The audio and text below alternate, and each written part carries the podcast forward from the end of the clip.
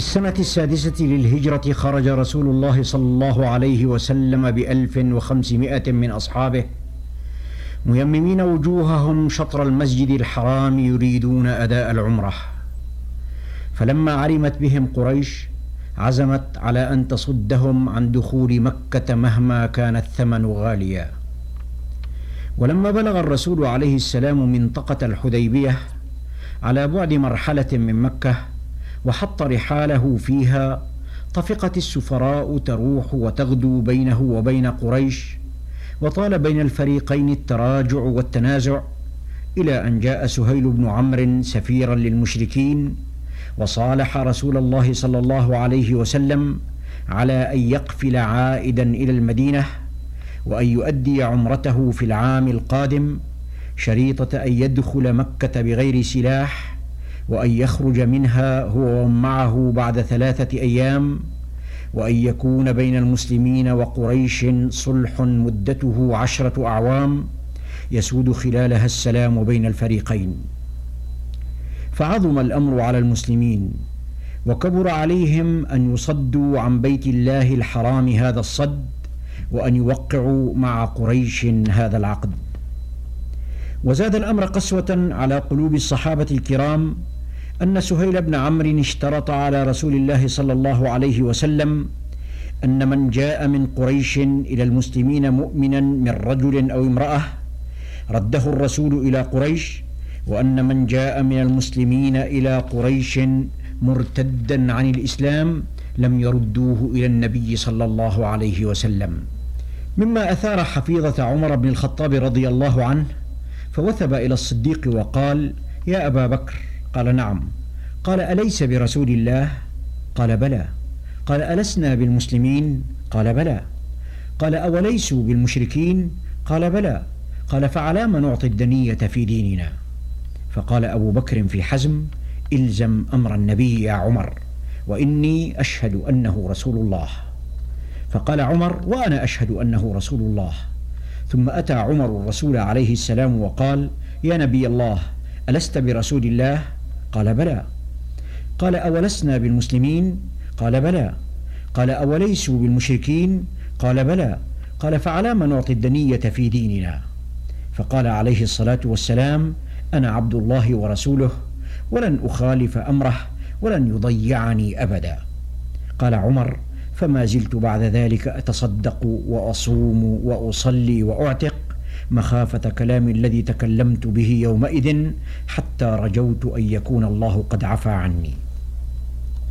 ولما تمت كتابة العقد بين النبي عليه السلام وقريش، قفل الرسول صلى الله عليه وسلم راجعا إلى المدينة، لكنه ما كاد يستقر بها قليلا حتى تعرضت ذمته عليه السلام ومواثيقه لاختبار قاس بسبب أبي بصير عتبة بن أسيد، فلنترك الكلام له ليروي لنا قصته المثيرة. قال أبو بصير: كنت رجلا من المؤمنين المستضعفين، إذ لم يكن لي بمكة عشيرة تحميني أو رجال يجيرونني، وكانت قريش قد صبت علي صوت عذابها بسبب مفارقتي لدينها ونبذي لأوثانها. ولما أخذ المسلمون يهاجرون إلى المدينة حبستني قريش، فلم تسمح لي بالهجرة مع المهاجرين، وتركتني أتقلب على نار مشبوبة من غيظها وحقدها. فكانت كلما أصاب منها رسول الله صلى الله عليه وسلم في معركة أو غزوة انتقمت مني ومن إخواني من المستضعفين الذين حبستهم معي أشد انتقام. ثم سنحت لي غفلة من قريش فاغتنمتها، ومضيت فارا بديني إلى رسول الله صلى الله عليه وسلم، وأنا لا أعلم من أمر صلح الحديبية إلا القليل. قال أبو بصير: فمضيت أغذ السير نحو المدينة، يطير بي الشوق إلى لقاء النبي صلى الله عليه وسلم، ويحدوني الحنين إلى العيش مع المسلمين. فما إن وطئت قدماي المدينة واكتحلت عيناي بمرأى الرسول عليه السلام، حتى بعثت قريش بكتاب إلى النبي مع رجل من بني عامر ومولا من مواليها تطلب منه, منه أن يردني إليها عملا بشروط صلح الحديبية. قال أبو بصير: ولم أكن أتوقع أن يأمرني رسول الله صلى الله عليه وسلم بالرجوع إلى ما كنت فيه من البلاء والعودة إلى أسر قريش بعد أن نجوت منهم بنفسي وديني، ولكن الرسول عليه الصلاة والسلام التفت إلي وقال: يا أبا بصير، إنا قد أعطينا هؤلاء القوم ما قد علمت من العهد، ولا يصلح في ديننا الغدر، وإن الله جاعل لك ولمن معك من المستضعفين فرجا ومخرجا، فانطلق إلى قومك. فقلت: يا رسول الله، أتردني إلى المشركين يفتنونني في ديني؟ قال: يا أبا بصير، انطلق، فإن الله تعالى سيجعل لك ولمن معك من المستضعفين فرجا ومخرجا. قال أبو بصير: فانطلقت مع الرجلين حتى إذا كنا بذي الحليفة على بعد سبعة أميال من المدينة جلسنا لنصيب شيئا من الراحة، فقلت للقرشي: أصارم سيفك هذا يا أخا بني عامر؟ فقال: نعم، وجعل يقص علي من خبره كيت وكيت، فأبديت له عجبي منه، فلما رآني أعجب من السيف هذا العجب قال: انظره إن شئت، فتناولت السيف واستللته من غمده، ثم علوت به رأسه وقتلته. عند ذلك ولى المولى الذي كان معه هاربا متجها نحو المدينة حتى أتى رسول الله صلى الله عليه وسلم وهو جالس في المسجد، فلما رآه الرسول صلوات الله عليه طالعا قال: إن هذا الرجل مذعور قد أصابه فزع. فلما انتهى إلى النبي عليه السلام قال له: ويحك ما لك؟ قال: قتل صاحبكم صاحبي. قال أبو بصير: فوالله ما برح الرجل من مكانه حتى طلعت على رسول الله صلى الله عليه وسلم متوشحا بالسيف الذي قتلت به القرشي، وقلت: يا رسول الله، قد وفت ذمتك وأدى الله عنك. قال: وكيف؟ قلت: لقد وفيت بعهدك، وأسلمتني إلى القوم يدا بيد، ثم امتنعت أنا بنفسي منهم، ونجوت بديني مخافة أن يفتنوني أو يعبثوا بي. فالتفت الرسول إلى من معه وقال: ويلمه من مسعر حرب لو كان معه رجال.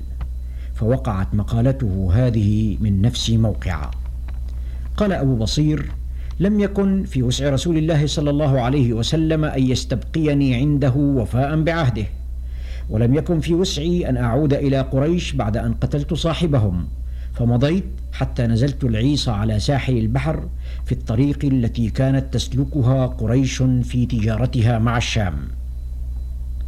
قال أبو بصير: ثم سمع المسلمون المحتبسون في مكة قول الرسول صلى الله عليه وسلم عني: ويلمه من مسعر حرب لو كان معه رجال، فجعلوا يخرجون إلي واحدا بعد واحد حتى بلغنا نحوا من سبعين رجلا، وكان أول هؤلاء خروجا إلي أبو جندل بن سهيل بن عمرو، فجعلنا نقطع طريق التجارة على قريش، فلا نظفر بأحد منهم إلا قتلناه، ولا تمر بنا عير لهم إلا أخذناها.